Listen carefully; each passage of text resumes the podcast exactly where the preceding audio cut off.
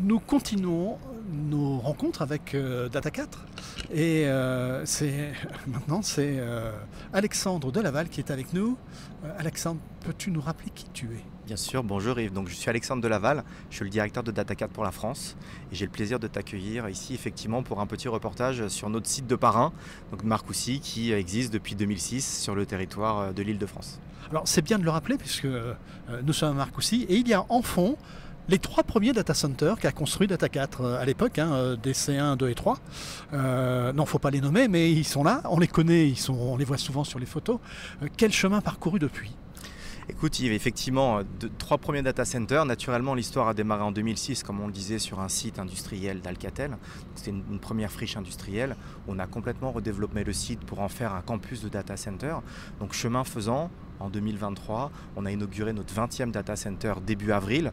Et effectivement, on a une cadence de livraison qui, jusque l'année dernière, nous permettait de délivrer grosso modo 6000 m2 de surface informatique et à peu près 12 MW informatique pour les clients. Et vu l'accélération du marché et, l'appétit de nos clients, effectivement, pour le produit Data4, si je puis dire, on a évolué un petit peu en, déjà en 2023 en France, mais également sur les autres pays, de sorte à livrer désormais 10 000 m2 de surface informatique par an et 25 MW. Donc ça va complètement dans le sens de la densification de nos clients, d'occupation effectivement de l'emprise foncière, d'être le plus efficace possible. Et c'est la raison pour laquelle on a cette opportunité incroyable que de rayonner sur un site par un avec 20 data centers en production aujourd'hui. Data4 s'est donné les moyens euh, de pouvoir mener cette politique et de répondre à ses clients.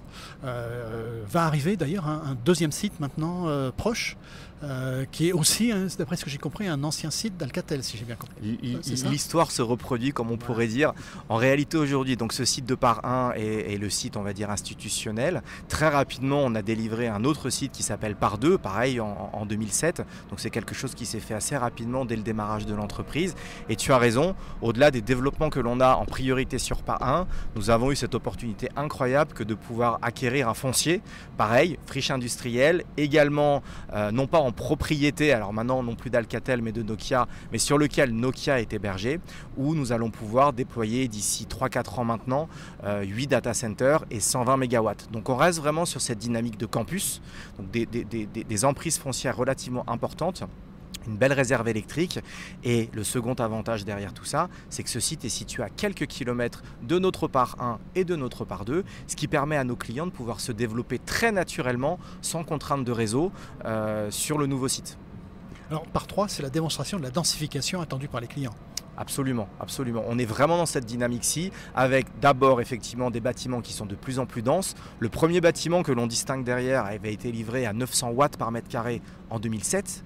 On est en train de livrer des bâtiments à 2,5 kW par mètre carré, plus naturellement un certain nombre de nouvelles technologies. On a fait évoluer les systèmes de refroidissement pour passer majoritairement en free cooling direct ou indirect. On est déjà en train de se poser des questions sur ce site de par 3 pour y intégrer des laboratoires bien spécifiques, des salles bien spécifiques pour du liquide cooling, pour de l'immersion, qui sont naturellement les futures tendances du marché. Donc on, allait en parler sur cette évolution. Euh, les clients attendent aujourd'hui des nouveautés en termes de refroidissement, également en termes de coûts. Euh, comment vous pouvez répondre à ces attentes? Nous avons vraiment depuis le démarrage un lien très particulier avec tous nos partenaires, de sorte à pouvoir vraiment, d'une part, écouter nos clients, c'est-à-dire se nourrir de leurs besoins, quelles sont les directives, quelles sont les implications qu'ils veulent avoir dans le data center, et nous-mêmes avec nos partenaires, travailler en étroite collaboration, de sorte à pouvoir améliorer au fur et à mesure des technologies, au fur et à mesure des besoins, mais également en fonction des contraintes, euh, n'importe quel data center pour qu'il réponde aux obligations environnementales, réduire le PUE, avoir une très faible consommation d'eau, c'est ce qu'on a dans les nouveaux data centers, et préserver un aménagement à l'intérieur du bâtiment le plus efficace possible pour nos clients. Alors ça, se caractérise aussi par les services que vous apportez. Le client demande à avoir de plus en plus un visu sur ce qui se passe dans sa salle, sur son propre PUE mhm. par exemple, voire aller de plus en plus proche des infrastructures IT. et là, en la matière, vous développez et vous apportez des solutions. Exactement, Yves. Nous, nous, avons vraiment placé au cœur de nos stratégies aussi l'innovation. Donc le data center, c'est naturellement de la qualité, c'est des infrastructures, c'est des personnes qui œuvrent au quotidien pour garantir les niveaux de service. Pour aller au-delà, c'est donner de la visibilité à nos clients. C'est valable pour nous, c'est valable pour nos clients et on va vraiment parler effectivement d'outils mis à disposition et en l'occurrence le dernier qui s'appelle le Green Dashboard qui permet de faire exactement ce que tu soulignes, c'est-à-dire de mettre en visibilité quasi temps réel un certain nombre d'indicateurs, le PUE, le WUE pour l'eau, le CUE pour l'empreinte carbone, un certain nombre d'éléments qui nous permettent à nous d'obtenir davantage d'informations pour pouvoir œuvrer et piloter nos data centers, et derrière pour nos clients eux-mêmes de disposer d'un certain nombre d'informations pour également, en complémentarité de nos décisions, pouvoir agir sur l'empreinte environnementale. À propos d'empreinte environnementale, le soleil vient de réapparaître là, tout à coup, on a pris des couleurs. Donc euh, euh, l'empreinte environnementale du lieu, c'est un point extrêmement important euh, auquel vous travaillez. Vous faites également, vous gérez le cycle de vie des matières. On le voit, vous êtes en train de préparer un nouveau bâtiment qui va être aux normes HQE extrêmement élevées. Mhm. comment vous investissez sur ce domaine? Et, est-ce que vous répondez, comment vous répondez aux attentes de vos clients? Parce que derrière les attentes RSE, vos clients, ils vont reprendre ce que vous faites pour les intégrer dans leur propre rapport. Absolument, c'est vraiment euh, c'est une réaction en chaîne. Les choix que l'on fait ont un impact immédiat d'abord sur les data centers que l'on délivre à nos clients et derrière eux-mêmes sur leurs équipements et derrière sur leurs obligations RSE et sur leur stratégie de développement durable. Le développement durable, nous avons vraiment décidé depuis 4 ans maintenant de le placer au cœur de l'entreprise. Au niveau stratégique, ça fait partie des trois piliers, la qualité, la croissance et le développement durable naturellement, où il est très important de pouvoir agir le plus tôt possible. Nous avons signé effectivement le, Climate euh, Pact de sorte à indiquer la trajectoire de neutralité carbone en 2030. Donc on a démarré exactement comme tu le soulignes Yves, avec une analyse complète du cycle de vie, du design du bâtiment jusqu'au recyclage et à la fin de vie des équipements, de sorte à pouvoir intervenir sur les différentes thématiques de manière très précise. Donc notamment sur la construction, on va parler de béton bas carbone. Ça peut paraître simple comme ça, mais naturellement, par rapport au type de bâtiment qu'on délivre, ça a pris pas mal de temps. Nous y sommes. Idem sur les différents équipements, en l'occurrence les équipements de froid, chercher les technologies qui correspondent à nos attentes, qui correspondent à nos clients et qui correspondent effectivement à notre empreinte environnementale. Euh, nous avons naturellement, je l'évoquais tout à l'heure, à travers les portails que l'on met à disposition, augmenté la visibilité et toutes ces actions divers et variés nous permettent effectivement aujourd'hui de pouvoir effacer nos scopes 1 et 2 et dès à présent de travailler sur notre scope 3 qui est effectivement un, un challenge très important mais sur lequel nous sommes activement engagés de sorte à pouvoir œuvrer dans cette direction de neutralité carbone.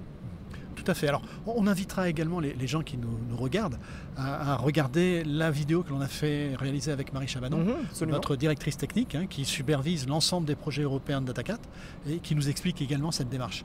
Euh, Alexandre, profitons-en.